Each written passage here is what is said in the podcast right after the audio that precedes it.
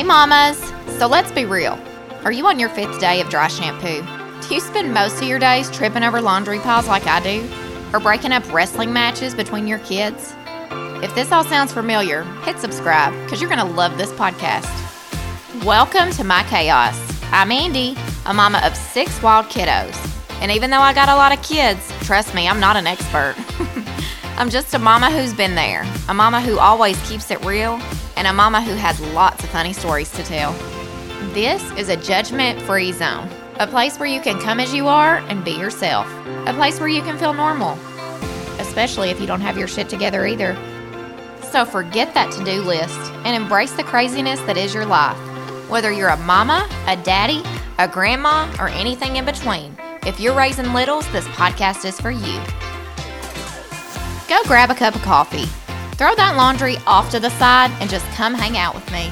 And guys, we're all a hot mess. Some of us just hide it better than others. You're listening to For the Love of Chaos podcast, unfiltered confessions of this hot mess mama.